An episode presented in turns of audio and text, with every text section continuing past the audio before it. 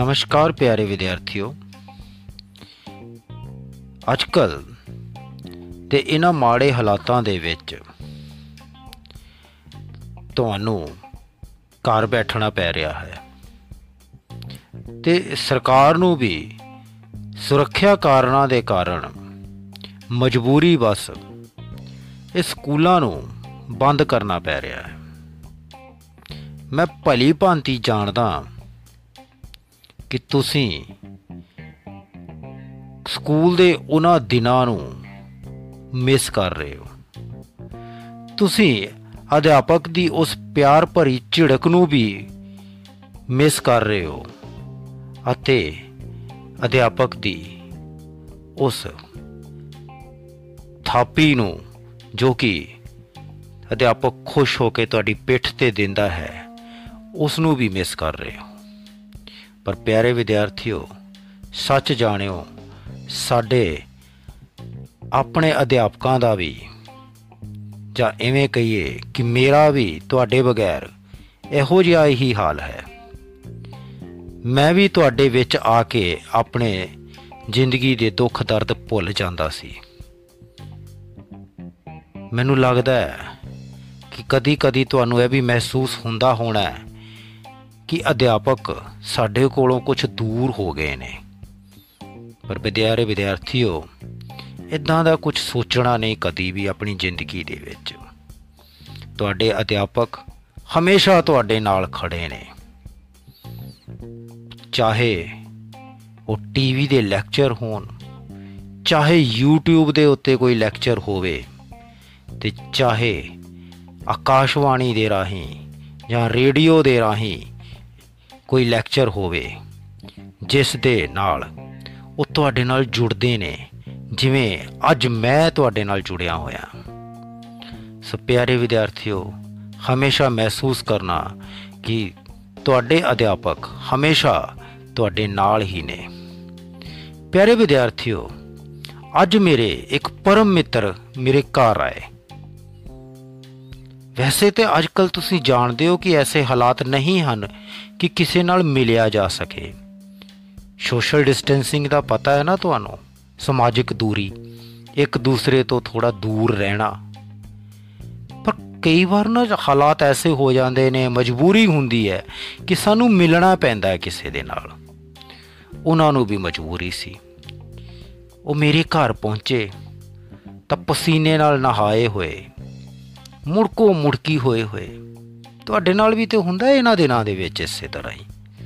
ਜੇ ਕਦੀ ਮਾਪੇ ਤੁਹਾਨੂੰ ਬਾਹਰ ਭੇਜ ਦੇਣ ਕੋਈ ਸਮਾਨ ਲੈਣ ਲਈ, ਕਈ ਵਾਰੀ ਜਾਣਾ ਵੀ ਪੈਂਦਾ ਹੈ। ਤੇ ਇਸ ਉਮਸ ਔਰ ਗਰਮੀ ਭਰੇ ਮੌਸਮ ਦੇ ਵਿੱਚ ਪਸੀਨੇ ਨਾਲ ਤੁਸੀਂ ਨਹਾ ਜਾਂਦੇ ਹੋ। ਉਸੇ ਤਰ੍ਹਾਂ ਉਹ ਨਹਾਏ ਹੋਏ ਸੀਗੇ। ਤੇ ਆਂਦੇ ਹੀ ਮੈਨੂੰ ਕਹਿਣ ਲੱਗੇ ਕਿ ਯਾਰਾ ਅੱਜਕੱਲ ਤਾਂ ਸਫ਼ਰ ਕਰਨਾ ਨਾ ਇੱਕ ਤਸੀਹੇ ਦੇ ਵਾਂਗ ਹੈ। ਇਹਦੇ ਨਾਲ ਤੇ ਰੱਬ ਸੂਲੀ ਚੜ ਦੇ।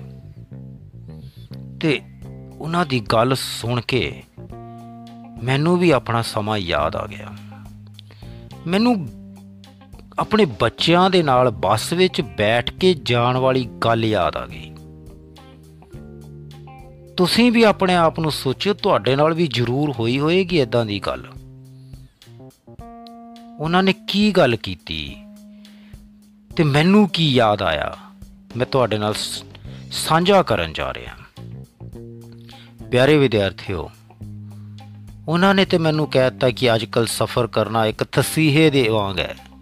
ਬੰਦਾ ਗਰਮੀ ਨਾਲ ਪਾਗਲ ਹੋ ਜਾਂਦਾ ਹੈ, ਪਸੀਨੇ ਨਾਲ ਨਹਾ ਜਾਂਦਾ ਹੈ, ਬੱਸ 'ਚ ਬੈਠ ਕੇ ਜਾਣਾ ਪੈ ਜੇ ਤਾਂ। ਤੇ ਮੈਨੂੰ ਵੀ ਯਾਦ ਆਇਆ ਕਿ ਜਦੋਂ ਮੈਂ ਆਪਣੇ ਬੱਚਿਆਂ ਦੇ ਨਾਲ ਕਿਤੇ ਜਾਣ ਲੱਗਦਾ ਸੀ, ਬੱਸ 'ਚ ਬੈਠਦਾ ਸੀ, ਤਾਂ ਹਾਲੇ ਬੱਸ ਤੁਰੀ ਹੁੰਦੀ ਸੀ ਕੋਈ 1-2 ਕਿਲੋਮੀਟਰ, ਤਾਂ ਮੇਰੇ ਬੱਚੇ ਮੈਨੂੰ ਨਾ ਸਵਾਲ ਕਰਨੇ ਸ਼ੁਰੂ ਕਰ ਦਿੰਦੇ ਸੀ। ਉਹਨਾਂ ਦਾ ਸਭ ਤੋਂ ਪਹਿਲਾ ਹੀ ਸਵਾਲ ਇਹੀ ਹੁੰਦਾ ਸੀ ਕਿ, ਪਾਪਾ, ਕਿੰਨੀ ਦੂਰ ਜਾਣਾ ਹੈ? ਕਿੰਨੀ ਦੂਰ ਹੈ? ਮੈਨੂੰ ਕਈ ਵਾਰੀ ਖਿਜ ਵੀ ਚੜਨੀ ਪਰ ਫਿਰ ਵੀ ਮੈਨੂੰ ਲੱਗਣਾ ਕਿ ਨਹੀਂ, ਜਵਾਬ ਦੇਣਾ ਤਾਂ ਬਣਦਾ। ਤਾਂ ਫਿਰ ਮੈਂ ਕਹਿਣਾ ਕਿ ਬੇਟਾ, ਕੋਈ ਗੱਲ ਨਹੀਂ, ਬਸ ਲਾਗੇ ਹੀ ਹੈ ਥੋੜੀ ਦੂਰ ਹੀ ਜਾਣਾ ਆਪਾਂ। ਫਿਰ ਵੀ ਉਹਨਾਂ ਨੇ ਪੁੱਛਣਾ, ਤੇ ਮੈਂ ਕਹਿਣਾ ਕਿ ਨਹੀਂ ਬੇਟਾ, ਇਹ 100 ਕਿਲੋਮੀਟਰ ਹੀ ਹੈ, ਬਸ ਇੱਥੇ ਤੱਕ ਜਾਣਾ ਆ। ਬੱਚਿਆਂ ਨੇ ਬੈਠ ਜਾਣਾ ਚੁੱਪ ਕਰਕੇ, ਪਰ ਬੱਚਿਆਂ ਦਾ ਮਨ ਉਹਨਾਂ ਨੇ ਫੇਰ ਅਗਲਾ ਪ੍ਰਸ਼ਨ ਥੋੜੀ ਦੇਰ ਬਾਅਦ, ਕਿਉਂਕਿ ਸਫ਼ਰ ਦੇ ਵਿੱਚ ਅੱਕ ਜਾਂਦੇ ਆ ਨਾ, ਗਰਮੀ ਦੇ ਵਿੱਚ। ਫੇਰ ਅਗਲਾ ਪ੍ਰਸ਼ਨ ਕਿ ਪਾਪਾ, ਕਦੋਂ ਪਹੁੰਚਾਂਗੇ? ਕਿੰਨਾ ਸਮਾਂ ਲੱਗੇਗਾ? ਤੇ ਫਿਰ ਮੇਰਾ ਜਵਾਬ ਹੋਣਾ ਕਿ ਬੇਟਾ, ਕੋਈ ਗੱਲ ਨਹੀਂ, ਅਸੀਂ 3 ਘੰਟਿਆਂ ਤੱਕ ਪਹੁੰਚ ਜਾਵਾਂਗੇ। ਹਾਲੇ ਮੇਰੀ ਘੜੀ 'ਚ 1 ਵਜੇ ਹੈ ਤੇ ਸਫ਼ਰ ਸਾਡਾ ਲਗਭਗ 100 ਕਿਲੋਮੀਟਰ ਦਾ ਹੈ ਤੇ ਜੇ ਬੱਸ ਬਿਲਕੁਲ ਸਹੀ ਠੀਕ ਠਾਕ ਚੱਲਦੀ ਰਹੀ, ਤਾਂ ਅਸੀਂ 3 ਘੰਟਿਆਂ ਬਾਅਦ ਮਤਲਬ ਕਿ ਤੁਸੀਂ ਵੀ ਤੇ ਕੱਢ ਸਕਦੇ ਹੋ ਇਸ ਦਾ ਜਵਾਬ। 1 ਵਜੇ ਚੱਲੇ ਔਰ 3 ਘੰਟੇ ਬਾਅਦ ਪੁੱਜਣਾ ਹੈ ਤੇ ਪਿਆਰੇ ਵਿਦਿਆਰਥੀਓ, ਕਿੰਨੇ ਵਜਣਗੇ? ਬਿਲਕੁਲ। ਮੈਂ ਆਪਣੇ ਬੱਚਿਆਂ ਨੂੰ ਕਹਿਣਾ ਕਿ 4 ਵਜੇ ਪਹੁੰਚ ਜਾਵਾਂਗੇ ਆਪਾਂ। ਮੇਰੇ ਬੱਚਿਆਂ ਨੇ ਫਿਰ ਹੋ ਜਾਣਾ ਵੀ ਚਲੋ 4 ਵਜੇ ਪਹੁੰਚ ਜਾਵਾਂਗੇ। ਪਰ ਇੱਕ ਪ੍ਰਸ਼ਨ ਹੋਰ ਫਿਰ ਥੋੜੀ ਦੇਰ ਬਾਅਦ, ਬੱਚੇ ਤਾਂ ਬੱਚੇ ਹੀ ਠਹਿਰੇ ਨਾ।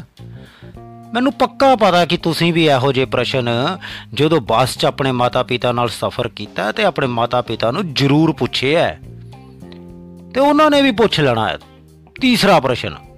ਆ ਤੁਸੀਂ ਸੋਚੋ ਹਾਂ ਜਰਾ ਤੀਸਰਾ ਪ੍ਰਸ਼ਨ ਕੀ ਹੋ ਸਕਦਾ, ਤੁਸੀਂ ਵੀ ਜ਼ਰੂਰ ਪੁੱਛਿਆ ਆ ਮੈਨੂੰ ਥੋੜੀ ਜੀ ਨਾ ਹੁਣ ਭੁੱਲਣ ਦੀ ਆਦਤ ਪੈ ਗਈ ਹੈ। ਤੁਸੀਂ ਮੇਰੀ ਮਦਦ ਕਰੋ ਹਾਂ ਜਰਾ ਕੁ।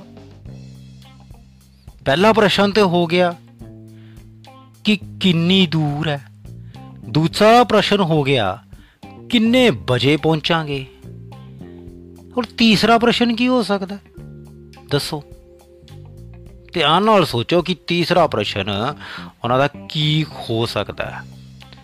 ਉਹਨਾਂ ਦਾ ਪ੍ਰਸ਼ਨ ਹੁੰਦਾ ਹੀ ਜਦੋਂ ਸਫ਼ਰ ਤੋਂ ਥੱਕ ਜਾਣਾ ਨਾ ਬਹੁਤੇ ਹੀ, ਤਾਂ ਉਹਨਾਂ ਦਾ ਪ੍ਰਸ਼ਨ ਆ ਜਾਣਾ ਤੀਸਰਾ, ਕਿ ਇਹ ਬੱਸ ਇੰਨੀ ਹੌਲੀ ਕਿਉਂ ਚੱਲ ਰਹੀ ਹੈ? ਇਹ ਤੇਜ਼ ਕਿਉਂ ਨਹੀਂ ਚੱਲਦੀ? ਔਰ ਪਿਆਰੇ ਵਿਦਿਆਰਥੀਓ, ਯਾਦ ਆ ਗਿਆ, ਤੁਸੀਂ ਵੀ ਇਹੀ ਪ੍ਰਸ਼ਨ ਆਪਣੇ ਮਾਤਾ-ਪਿਤਾ ਨੂੰ ਕੀਤੇ ਸੀ। ਕਦੀ ਉਹਨਾਂ ਨੇ ਖਿਜੇ ਹੋਣੇ ਆ, ਕਦੀ ਉਹਨਾਂ ਨੇ ਜਵਾਬ ਵੀ ਦਿੱਤੇ ਹੋਣੇ ਆ, ਹੈਨਾ? ਤੁਸੀਂ ਫੇਰ ਬਾਰ-ਬਾਰ ਪੁੱਛੇ ਹੋਣੇ। ਪਰ ਇੱਕ ਗੱਲ ਕਦੀ ਸੋਚੀ ਤੁਸੀਂ?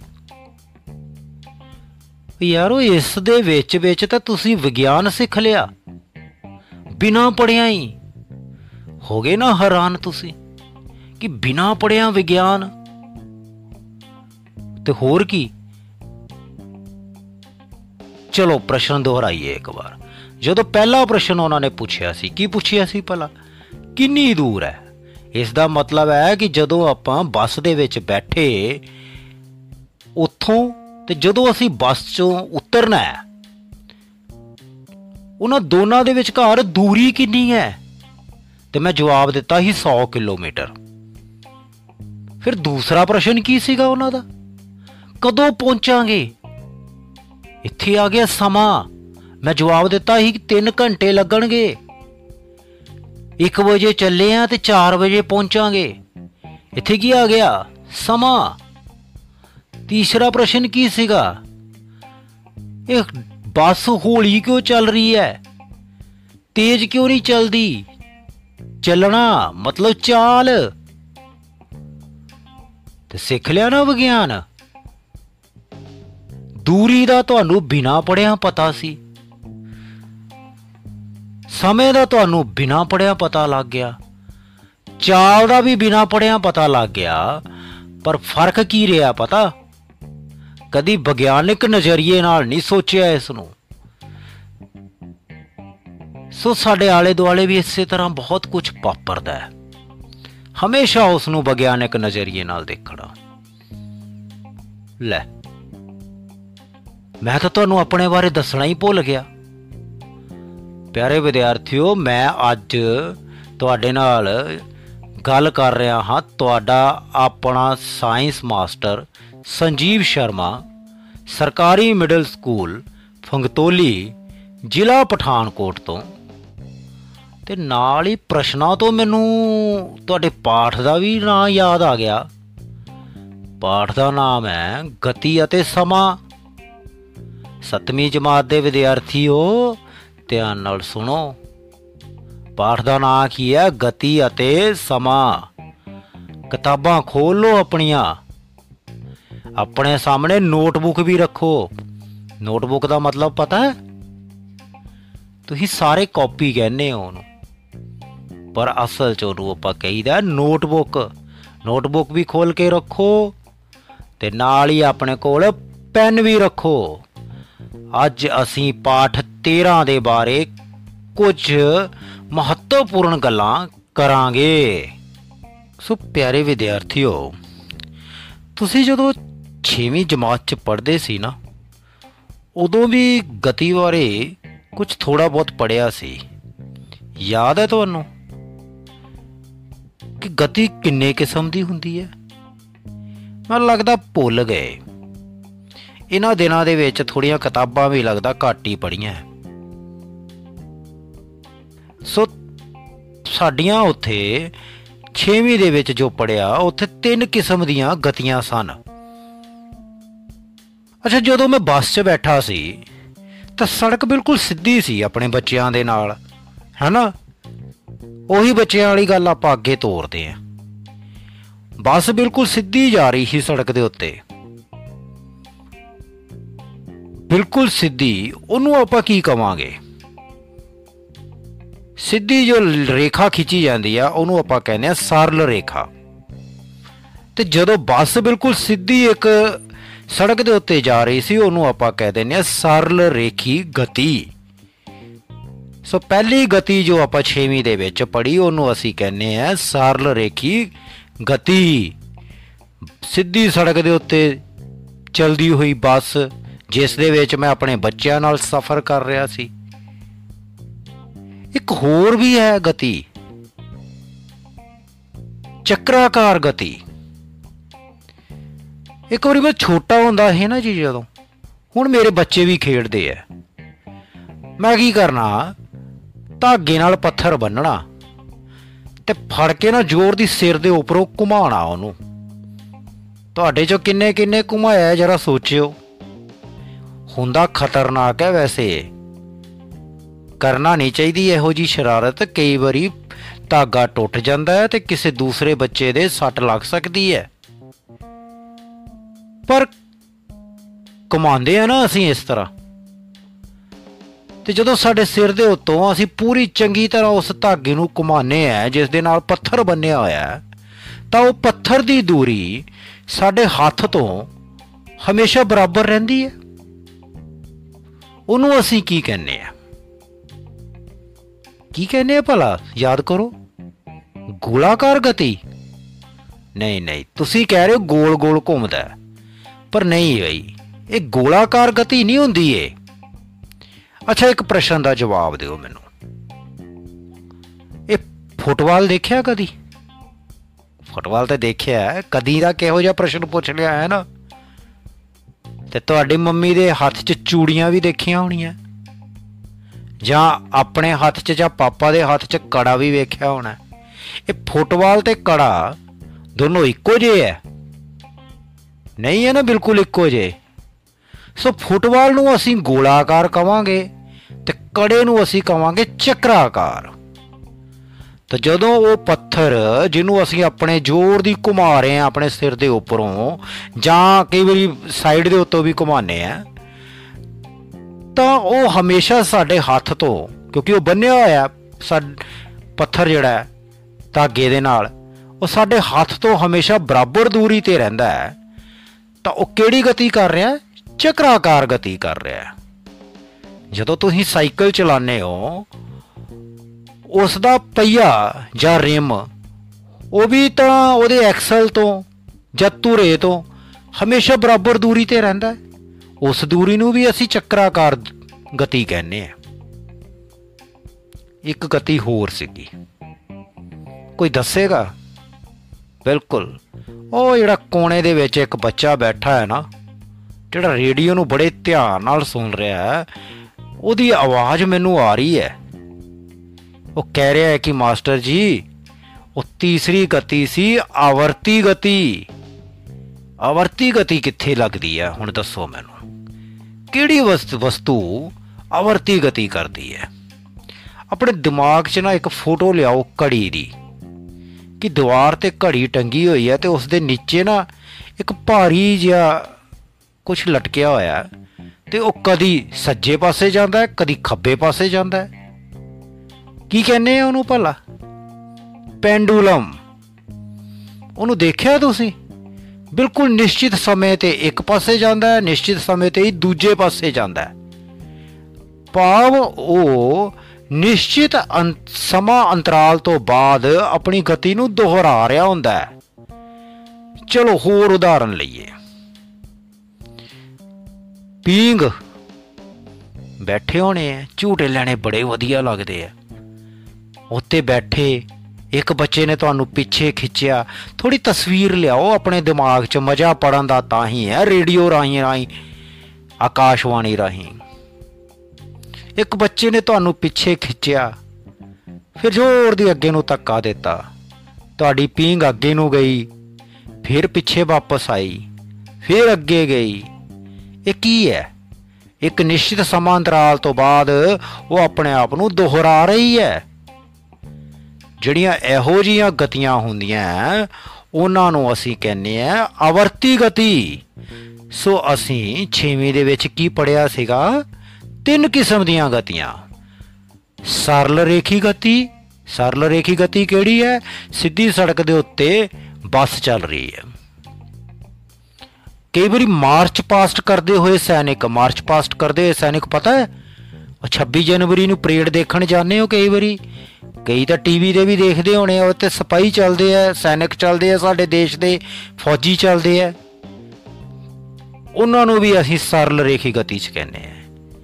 ਫਿਰ ਚੱਕਰਾਕਾਰ ਗਤੀ, ਤੁਹਾਡੇ ਸਾਈਕਲ ਦਾ ਪਹੀਆ ਤੇ ਤੀਸਰੀ ਕਿਹੜੀ? ਤੁਹਾਡੀ ਪੀਂਗ ਉਹਨੇ ਕਿਹੜੀ ਗਤੀ ਕੀਤੀ ਸੀ? ਆਵਰਤੀ ਗਤੀ ਜਾਂ ਘੜੀ ਦਾ ਪੈਂਡੂਲਮ? ਉਹ ਵੀ ਆਵਰਤੀ ਗਤੀ। ਸੋ ਗਤੀ ਦੀਆਂ ਕਿੰਨੀਆਂ ਕਿਸਮਾਂ ਹੋ ਗਈਆਂ? ਤਿੰਨ ਕਿਸਮਾਂ। ਹੁਣ ਪਿਆਰੇ ਵਿਦਿਆਰਥੀਓ, ਅਸੀਂ ਆਪਣੇ ਪਾਠ ਨੂੰ ਥੋੜਾ ਜਿਹਾ ਹੋਰ ਅੱਗੇ ਵਧਾਵਾਂਗੇ। ਅੱਛਾ। ਪਿਆਰੇ ਵਿਦਿਆਰਥੀਓ ਤੁਹਾਨੂੰ ਯਾਦ ਆ ਕਿ ਮੇਰੇ ਬੱਚਿਆਂ ਨੇ ਤੀਸਰਾ ਪ੍ਰਸ਼ਨ ਕਿਹੜਾ ਪੁੱਛਿਆ ਸੀ? ਹਾਂ, ਬਿਲਕੁਲ। ਕਿ ਇਹ ਬੱਸ ਹੌਲੀ ਕਿਉਂ ਚੱਲ ਰਹੀ ਹੈ? ਤੇਜ਼ ਕਿਉਂ ਨਹੀਂ ਚੱਲਦੀ?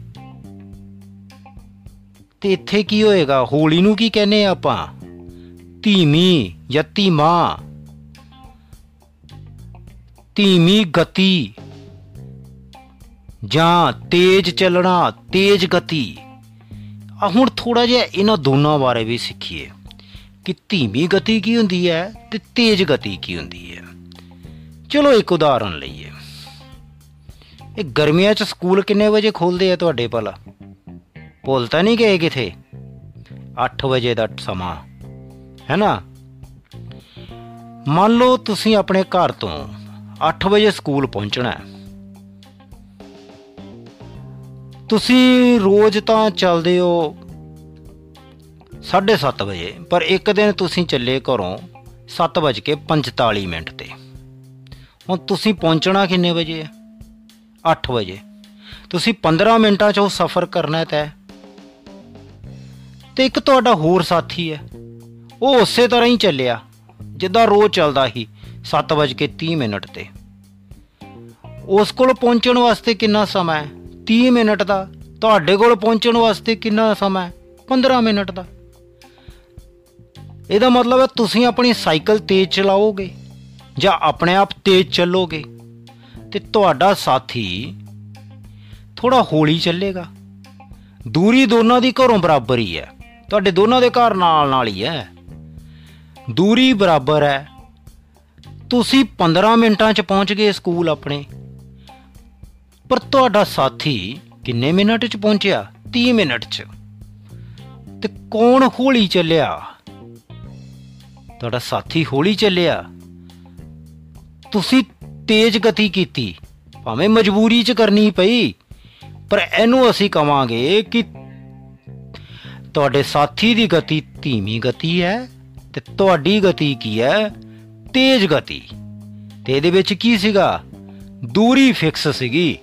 ਆਪਾਂ ਦੂਰੀ ਕਰ ਲਈ ਫਿਕਸ ਇੱਕ ਨੇ ਸਮਾਂ ਲਿਆ ਘੱਟ ਤੇ ਇੱਕ ਨੇ ਸਮਾਂ ਲਿਆ ਵੱਧ। ਜਿਨੇ ਉਸੇ ਦੂਰੀ ਨੂੰ ਤੈਅ ਕਰਨ ਵਾਸਤੇ ਵੱਧ ਸਮਾਂ ਲਿਆ, ਉਹ ਚੱਲ ਰਿਹਾ ਸੀ ਧੀਮੀ ਗਤੀ ਦੇ ਨਾਲ। ਤੇ ਜਿਨੇ ਘੱਟ ਸਮਾਂ ਲਿਆ, ਉਹ ਕੀ ਕਰ ਰਿਹਾ ਸੀਗਾ? ਤੇਜ਼ ਗਤੀ ਦੇ ਨਾਲ ਕਰ ਚੱਲ ਰਿਹਾ ਸੀਗਾ। ਪਰ ਹੁਣ ਚਲੋ ਇੱਕ ਹੋਰ ਗੱਲ ਕਰੀਏ। ਮੰਨ ਲਓ ਮੇਰਾ ਘਰ ਹੈ ਪਠਾਨਕੋਟ 'ਚ। ਮੈਂ ਜਾਣਾ ਹੈ ਜਲੰਧਰ। 100 ਕਿਲੋਮੀਟਰ ਦੂਰ ਹੈ। ਮੇਰਾ ਇੱਕ ਹੋਰ ਸਾਥੀ ਵੀ ਹੈ। ਉਹਨੇ ਵੀ ਜਲੰਧਰ ਹੀ ਜਾਣਾ ਹੈ। ਉਹ ਆਪਣੀ ਕਾਰ ਤੇ ਜਾ ਰਿਹਾ ਹੈ, ਮੈਂ ਆਪਣੀ ਕਾਰ ਤੇ ਜਾ ਰਿਹਾ ਮੈਂ 100 ਕਿਲੋਮੀਟਰ ਦੀ ਦੂਰੀ ਕਿੰਨੇ ਮਿੰਟਾਂ 'ਚ ਤੈਅ ਕੀਤੀ? ਮੰਨ ਲਓ 2 ਘੰਟਿਆਂ 'ਚ। ਤੇ ਮੇਰਾ ਸਾਥੀ ਉਸੇ ਦੂਰੀ ਨੂੰ ਡੇਢ ਘੰਟੇ ਦੇ ਵਿੱਚ ਤੈਅ ਕਰ ਜਾਂਦਾ ਹੈ। ਤੇ ਇਹਦਾ ਮਤਲਬ ਧੀਮੀ ਗਤੀ ਕਿਦੀ ਹੋਈ? ਮੇਰੀ। ਠੀਕ ਹੈ ਪਿਆਰੇ ਵਿਦਿਆਰਥੀਓ, ਇਹ ਧੀਮੀ ਗਤੀ ਤੇ ਤੇਜ਼ ਗਤੀ ਦੀਆਂ ਉਦਾਹਰਨਾਂ ਹੈ, ਜਿਹਦੇ ਵਿੱਚ ਅਸੀਂ ਦੂਰੀ ਫਿਕਸ ਕਰ ਲਈ। ਪਰ ਹੁਣ ਕਈ ਵਾਰ ਧੀਮੀ ਤੇ ਤੇਜ਼ ਗਤੀ ਨੂੰ ਕੁਝ ਹੋਰ ਉਦਾਹਰਨਾਂ ਨਾਲ ਵੀ ਸਮਝਿਆ ਜਾ ਸਕਦਾ ਹੈ। ਕਿ ਮੇਰਾ ਤੇ ਮੇਰੇ ਦੋਸਤ ਨੇ ਸ਼ਰਤ ਲਗਾਈ ਕਿ ਆਪਾਂ ਦੋਨੋਂ 15 ਮਿੰਟ ਲਗਾਤਾਰ ਦੌੜਾਂਗੇ। ਤਾਂ ਦੇਖਦੇ ਹਾਂ ਕਿ ਕੌਣ ਕਿੱਥੇ ਪਹੁੰਚਦਾ ਹੈ। ਅਸੀਂ ਇੱਕੋ ਸਮੇਂ ਤੇ ਦੌੜਨਾ ਸ਼ੁਰੂ ਕੀਤਾ। ਤੇ ਕਿੰਨੇ ਮਿੰਟ ਦੌੜਨਾ ਸੀਗਾ ਅਸੀਂ? 15 ਮਿੰਟ। ਮੈਂ ਉਸ ਨਾਲੋਂ ਤੇਜ਼ ਦੌੜਿਆ। ਮੈਂ 3 ਕਿਲੋਮੀਟਰ ਤੈਅ ਕਰ ਗਿਆ। ਤੇ ਮੇਰਾ ਸਾਥੀ ਜਿਹੜਾ ਸੀਗਾ, ਉਹਨੇ 2 ਕਿਲੋਮੀਟਰ ਦੀ ਹੀ ਦੂਰੀ ਤੈਅ ਕੀਤੀ। ਹੁਣ ਇੱਥੇ ਅਸੀਂ ਕੀ ਕੀਤਾ? ਪਹਿਲੇ ਅਸੀਂ ਕੀਤਾ ਸੀਗਾ ਦੂਰੀ ਨੂੰ ਫਿਕਸ ਤੇ ਸਮਾਂ ਦੇਖਿਆ ਅਸੀਂ ਘੱਟ ਲੱਗਿਆ ਕਿ ਵੱਧ। ਹੁਣ ਅਸੀਂ ਸਮਾਂ ਫਿਕਸ ਕਰ ਲਿਆ। ਸਮਝ ਆਈ ਗੱਲ ਮੇਰੀ? ਧਿਆਨ ਨਾਲ ਸੁਣਿਓ ਜਰਾ ਹੁਣ ਇੱਥੇ। ਇੱਥੇ ਅਸੀਂ ਸਮਾਂ ਫਿਕਸ ਕਰ ਲਿਆ। ਤੇ ਫਿਰ ਦੌੜ ਸ਼ੁਰੂ ਕਰਤੀ ਇਕੱਠੇ। 15 ਮਿੰਟ ਦਾ ਸਮਾਂ ਫਿਕਸ ਕੀਤਾ ਹੀ ਮੈਂ 3 ਕਿਲੋਮੀਟਰ ਦੌੜ ਗਿਆ, ਮੇਰਾ ਸਾਥੀ 2 ਕਿਲੋਮੀਟਰ ਦੌੜਿਆ। ਇੱਥੇ ਕੌਣ ਤੇਜ਼ ਚੱਲਿਆ ਹੁਣ? ਕਿਉਂਕਿ 15 ਮਿੰਟ ਲਗਾਏ ਮੈਂ 3 ਕਿਲੋਮੀਟਰ ਚੱਲਿਆ। ਉਹਨੇ 15 ਮਿੰਟ ਲਗਾਏ, ਉਹ 2 ਕਿਲੋਮੀਟਰ ਚੱਲਿਆ। ਉਹਨੇ ਘੱਟ ਦੂਰੀ ਤੈਅ ਕੀਤੀ ਨਾ ਮੇਰੇ ਨਾਲੋਂ। ਇਸ ਦਾ ਮਤਲਬ ਹੈ ਮੇਰੇ ਸਾਥੀ ਦੀ ਗਤੀ ਕੀ ਹੈ? ਧੀਮੀ ਗਤੀ ਅਤੇ ਮੇਰੀ ਗਤੀ ਕੀ ਹੈ? ਤੇਜ਼ ਗਤੀ। ਸੋ ਧੀਮੀ ਗਤੀ ਅਤੇ ਤੇਜ਼ ਗਤੀ ਨੂੰ ਦੋ ਤਰੀਕਿਆਂ ਨਾਲ ਸਮਝਿਆ ਜਾ ਸਕਦਾ ਹੈ। ਜਾਂ ਤਾਂ ਅਸੀਂ ਸਮਾਂ ਫਿਕਸ ਕਰ ਲੈਨੇ ਆ ਤੇ ਜਾਂ ਅਸੀਂ ਦੂਰੀ ਫਿਕਸ ਕਰ ਲੈਨੇ ਆ ਜੇ ਅਸੀਂ ਸਮਾਂ ਫਿਕਸ ਕਰਦੇ ਆ ਤਾਂ ਫਿਰ ਅਸੀਂ ਦੂਰੀ ਵੇਖਦੇ ਆ ਕਿ ਕਿਨੇ ਵੱਧ ਜਾਂ ਘੱਟ ਤੈਅ ਕੀਤੀ ਹੈ। ਔਰ ਜੇ ਅਸੀਂ ਦੂਰੀ ਫਿਕਸ ਕਰਦੇ ਆ ਤਾਂ ਵੇਖਦੇ ਆ ਕਿ ਕਿਨੇ ਸਮਾਂ ਵੱਧ ਲਗਾਇਆ ਜਾਂ ਘੱਟ ਲਗਾਇਆ। ਬਸ ਉਸੇ ਦੇ ਉੱਤੇ ਅਸੀਂ ਆਧਾਰਿਤ ਕਰ ਲੈਨੇ ਆ ਕਿ ਧੀਮੀ ਗਤੀ ਕਿਹੜੀ ਹੈ ਤੇ ਤੇਜ਼ ਗਤੀ ਕਿਹੜੀ ਹੈ। ਸੋ ਮੈਨੂੰ ਆਸ ਹੈ ਪਿਆਰੇ ਵਿਦਿਆਰਥੀਓ ਕਿ ਤੁਸੀਂ ਹਾਲੇ ਤੱਕ ਜੋ ਕੁਝ ਸੁਣਿਆ ਹੈ, ਉਸ ਤੋਂ ਭਲੀ ਭਾਂਤੀ ਜਾਣੂ ਹੋ ਗਏ ਹੋਗੇ ਤੇ ਨਾਲ ਆਪਣੀ ਨੋਟਬੁੱਕ ਦੇ ਉੱਤੇ ਵੀ ਮੁੱਖ-ਮੁੱਖ ਬਿੰਦੂਆਂ ਨੂੰ ਲਿਖ ਰਹੇ ਹੋਗੇ। ਜ਼ਰੂਰ ਲਿਖਣਾ ਹੈ ਇਹਨੂੰ, ਧਿਆਨ ਨਾਲ ਸੁਣਦੇ ਰਹਿਣਾ ਹੈ। ਪਿਆਰੇ ਵਿਦਿਆਰਥੀਓ, ਤੁਹਾਡੇ ਨਾਲ ਗੱਲ ਕਰਦਿਆਂ ਕਰਦਿਆਂ ਮੈਨੂੰ ਆਪਣਾ ਸਮਾਂ ਯਾਦ ਆ ਗਿਆ, ਜਦੋਂ ਮੈਂ ਵਿਦਿਆਰਥੀ ਹੁੰਦਾ ਸੀ। ਇੱਕ ਵਾਰੀ ਨਾ ਅਸੀਂ ਸਾਰੇ ਵਿਦਿਆਰਥੀ ਆਪਣੇ ਵਿਗਿਆਨ ਅਧਿਆਪਕ ਦੇ ਨਾਲ ਟੂਰ ਤੇ ਗਏ। ਤੇ ਬੱਸ 'ਚ ਬੈਠੇ ਬੈਠਿਆਂ ਸਾਡੇ ਮਾਸਟਰ ਜੀ ਨੇ ਆਪਣੀ ਘੜੀ ਵੱਲ ਵੇਖਿਆ ਤੇ ਸਾਨੂੰ ਕਿਹਾ ਕਿ ਇਹ ਬੱਸ ਨਾ ਹੁਣ 50 ਕਿਲੋਮੀਟਰ ਪ੍ਰਤੀ ਘੰਟੇ ਦੀ ਸਪੀਡ ਤੇ ਚੱਲ ਰਹੀ ਹੈ। ਅਸੀਂ ਕਿਹਾ, ਮਾਸਟਰ ਜੀ, ਮਜ਼ਾਕ ਕਰਦੇ ਹੋਣੇ ਆ। ਬਈ, ਨਾ ਤਾਂ ਉਹਨਾਂ ਨੇ ਕੋਈ ਮੀਟਰ ਦੇਖਿਆ ਤੇ ਨਾ ਕੁਛ। ਥੋੜੀ ਦੇਰ ਬਾਅਦ ਮਾਸਟਰ ਜੀ ਨੇ ਕਹਿਤਾ ਕਿ ਹੁਣ ਇਹ ਬੱਸ 60 ਕਿਲੋਮੀਟਰ ਪ੍ਰਤੀ ਘੰਟੇ ਦੀ ਸਪੀਡ ਤੇ ਚੱਲ ਰਹੀ ਹੈ। ਅਸੀਂ ਬੜੇ ਹੈਰਾਨ ਕਿ ਮਾਸਟਰ ਜੀ ਨੂੰ ਬਿਨਾਂ ਦੇਖਿਆ ਕਿਸ ਤਰ੍ਹਾਂ ਪਤਾ ਲੱਗ ਰਿਹਾ ਕਿ ਇਹ ਬੱਸ ਕਿੰਨੀ ਚਾਲ ਤੇ ਚੱਲ ਰਹੀ ਹੈ। ਇਹਦੀ ਸਪੀਡ ਕਿੰਨੀ ਹੈ? ਤਾਂ ਅਸੀਂ ਬੜੇ ਤਰਲੇ ਕੀਤੇ ਮਾਸਟਰ ਜੀ ਦੇ ਕਿ ਦੱਸੋ ਮਾਸਟਰ ਜੀ, ਤੁਹਾਨੂੰ ਕਿਸ ਤਰ੍ਹਾਂ ਪਤਾ ਲੱਗ ਰਿਹਾ? ਬੱਸ ਦਾ ਮੀਟਰ ਵੀ ਨਹੀਂ ਦੇਖਿਆ ਤੁਸੀਂ ਤਾਂ? ਤਾਂ ਫਿਰ ਪਿਆਰੇ ਵਿਦਿਆਰਥੀਓ, ਸਾਨੂੰ ਸਾਡੇ ਮਾਸਟਰ ਜੀ ਨੇ ਸਮਝਾਇਆ ਕਿ ਵਈ ਮੈਂ ਆਪਣੀ ਘੜੀ ਦੇ ਵਿੱਚ ਦੇਖਦਾ ਸਮਾਂ ਤੇ ਸਾਈਡ ਦੇ ਉੱਤੇ, ਸੜਕ ਦੇ ਉੱਤੇ ਲੱਗੇ ਹੋਏ ਆ ਮੀਲ ਦੇ ਪੱਥਰ, ਜਿਹਦੇ ਉੱਤੇ ਲਿਖਿਆ ਹੁੰਦਾ ਹੈ ਕਿ ਪਠਾਨਕੋਟ ਤੋਂ ਜਲੰਧਰ 100 ਕਿਲੋਮੀਟਰ, ਪਠਾਨਕੋਟ ਤੋਂ ਅੰਮ੍ਰਿਤਸਰ 100 ਕਿਲੋਮੀਟਰ, ਇਹੋ ਜੀਆਂ ਦੂਰੀਆਂ ਜਗ੍ਹਾ ਜਗ੍ਹਾ ਲਿਖੀਆਂ ਹੁੰਦੀਆਂ ਤੇ ਮੈਂ ਉੱਥੇ ਪੜ ਲੈਣਾ ਇਹਨਾਂ ਨੂੰ। ਮੈਂ ਦੂਰੀ ਵੀ ਪੜ ਲੈਣਾ ਪਿੱਛੇ ਜਦੋਂ ਮੈਂ ਪੜਿਆ ਸੀਗਾ, ਉੱਥੇ ਮੈਂ ਦੇਖਿਆ ਸੀਗਾ ਤੇ ਜਲੰਧਰ ਰਹਿ ਗਿਆ ਸੀਗਾ 75 ਕਿਲੋਮੀਟਰ। ਫਿਰ ਮੈਂ ਥੋੜੀ ਦੇਰ ਬਾਅਦ ਦੇਖਿਆ ਤੇ ਜਲੰਧਰ ਰਹਿ ਗਿਆ 65 ਕਿਲੋਮੀਟਰ। ਇਹਦਾ ਮਤਲਬ ਬੱਸ ਨੇ ਦੂਰੀ ਤੈਅ ਕਰ ਲਈ। ਕਿੰਨੀ ਭਲਾ? ਦੱਸੋ ਤੁਸੀਂ। 10 ਕਿਲੋਮੀਟਰ ਦੀ। ਤੇ ਘੜੀ 'ਚੋਂ ਮੈਂ ਸਮਾਂ ਦੇਖ ਲਿਆ। ਤੇ ਫਿਰ ਮੇਰੇ ਕੋਲ ਇੱਕ ਫਾਰਮੂਲਾ ਹੈ। ਜਿਹਦੇ ਨਾਲ ਮੈਂ ਇੱਕ ਬੱਸ ਦੀ ਚਾਲ ਕੱਢ ਸਕਦਾ ਤੁਸੀਂ ਸੋਚੋ ਵਿਦਿਆਰਥੀਓ ਕੀ ਹੋਏਗੀ? ਅਸੀਂ ਅੱਛਾ ਗੱਲਾਂ ਕਿਹੜੀਆਂ ਕਿਹੜੀਆਂ ਕੀਤੀਆਂ ਹਾਲੇ ਤੱਕ? ਇੱਕ ਗਤੀ ਦੀ, ਇੱਕ ਸਮਾਂ ਦੀ, ਹੋਰ ਦੂਰੀ ਦੀ। ਬਈ ਕਿੰਨੇ ਸਮੇਂ ਦੇ ਵਿੱਚ ਕਿੰਨੀ ਦੂਰੀ ਤੈਅ ਕੀਤੀ? ਵੀ ਤੇਜ਼ ਚੱਲੇ ਜਾਂ ਹੌਲੀ ਚੱਲੇ? ਤਾਂ ਬਸ ਮਾਸਟਰ ਜੀ ਨੇ ਵੀ ਸਾਡੇ ਇਸੇ ਤਰ੍ਹਾਂ ਹੀ ਤੇ ਸਾਨੂੰ ਸਮਝਾਇਆ ਕਿ ਭਾਈ ਅਸੀਂ ਇਹ ਦੇਖਦੇ ਆਂ ਕਿ ਇੱਕ ਇਕਾਈ ਸਮੇਂ ਦੇ ਵਿੱਚ ਕੋਈ ਵਾਹਨ ਕਿੰਨੀ ਦੂਰੀ ਤੈਅ ਕਰਦਾ ਹੈ। ਉਸ ਨੂੰ ਅਸੀਂ ਚਾਲ ਕਹਿੰਦੇ ਆ ਪਿਆਰੇ ਵਿਦਿਆਰਥੀਓ, ਮੈਂ ਨਾਲ ਨਾਲ ਹੀ ਤੁਹਾਨੂੰ ਪ੍ਰਸ਼ਨ ਵੀ ਪੁੱਛੀ ਜਾ ਰਿਹਾ, ਇਹਨਾਂ ਦੇ ਉੱਤਰ ਲਿਖਣੇ ਜ਼ਰੂਰ ਹੈ। ਸੋ ਦੂਰੀ ਦੀ ਪਰਿਭਾਸ਼ਾ ਕੀ ਹੋ ਗਈ? ਪ੍ਰਤੀ ਇਕਾਈ ਸਮੇਂ ਦੇ ਵਿੱਚ ਮੈਂ ਗਲਤ ਬੋਲ ਗਿਆ ਲੱਗਦਾ। ਚਾਲ ਦੀ ਪਰਿਭਾਸ਼ਾ ਕੀ ਹੋ ਗਈ? ਪ੍ਰਤੀ ਇਕਾਈ ਸਮੇਂ ਦੇ ਵਿੱਚ ਤੈਅ ਕੀਤੀ ਗਈ ਦੂਰੀ। ਆਪਣੀ ਕਾਪੀ ਦੇ ਉੱਤੇ ਹੁਣ ਇਹਦਾ ਫਾਰਮੂਲਾ ਲਿਖੋ। ਧਿਆਨ ਨਾਲ ਸੁਣਨਾ ਮੈਨੂੰ। ਚਾਲ ਬਰਾਬਰ ਹੈ। ਚਾਲ ਲਿਖੋ ਪਹਿਲੇ। ਫਿਰ ਬਰਾਬਰ ਦਾ ਨਿਸ਼ਾਨ ਪਾਓ, ਫਿਰ ਲਿਖੋ ਦੂਰੀ, ਫਿਰ ਥੱਲੇ ਦਾ ਬਟੇ ਦਾ ਨਿਸ਼ਾਨ ਪਾ ਦਿਓ ਤੇ ਫਿਰ ਨੀਚੇ ਲਿਖੋ ਉਹਦੇ ਸਮਾਂ। ਇਹਦਾ ਮਤਲਬ ਹੋ ਗਿਆ ਕਿ ਇੱਕ ਯੂਨਿਟ ਟਾਈਮ ਦੇ ਵਿੱਚ ਕੋਈ ਵੀ ਵਸਤੂ ਜਾਂ ਕੋਈ ਵਾਹਨ ਕਿੰਨੀ ਦੂਰੀ ਤੈਅ ਕਰ ਸਕਦਾ ਹੈ। A distance traveled per unit of time is known as क्या भला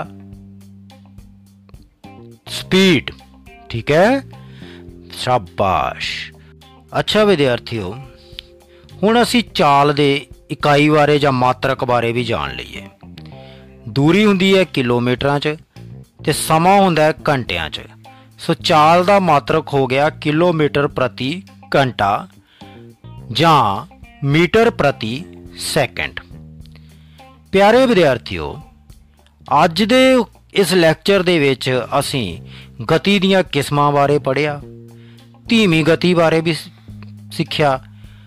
ਤੁਸੀਂ ਧੀਮੀ ਗਤੀ ਦੀ ਪਰਿਭਾਸ਼ਾ ਲਿਖਣੀ ਹੈ, ਤੇਜ਼ ਗਤੀ ਦੀ ਪਰਿਭਾਸ਼ਾ ਲਿਖਣੀ ਹੈ। ਫਿਰ ਅਸੀਂ ਚਾਲ ਬਾਰੇ ਵੀ ਸਿੱਖਿਆ, ਸੋ ਚਾਲ ਦੀ ਪਰਿਭਾਸ਼ਾ ਵੀ ਤੁਸੀਂ ਲਿਖਣੀ ਹੈ। ਮੈਨੂੰ ਆਸ ਹੈ ਕਿ ਤੁਹਾਨੂੰ ਅੱਜ ਦੇ ਇਸ ਲੈਕਚਰ ਦਾ ਭਰਪੂਰ ਆਨੰਦ ਆਇਆ ਹੋਵੇਗਾ। ਤੁਸੀਂ ਮੁੱਖ-ਮੁੱਖ ਬਿੰਦੂ ਲਿਖੇ ਵੀ ਹੋਣਗੇ। ਤੁਸੀਂ ਇਹਨਾਂ ਸਾਰਿਆਂ ਨੂੰ ਆਪਣੇ ਅਧਿਆਪਕ ਸਹਿਬਾਨ ਦੇ ਨਾਲ ਡਿਸਕਸ ਵੀ ਜ਼ਰੂਰ ਕਰਨਾ ਸੋ ਮੈਨੂੰ ਆਗਿਆ ਦਿਓ। ਧੰਨਵਾਦ ਅਤੇ ਨਮਸਕਾਰ।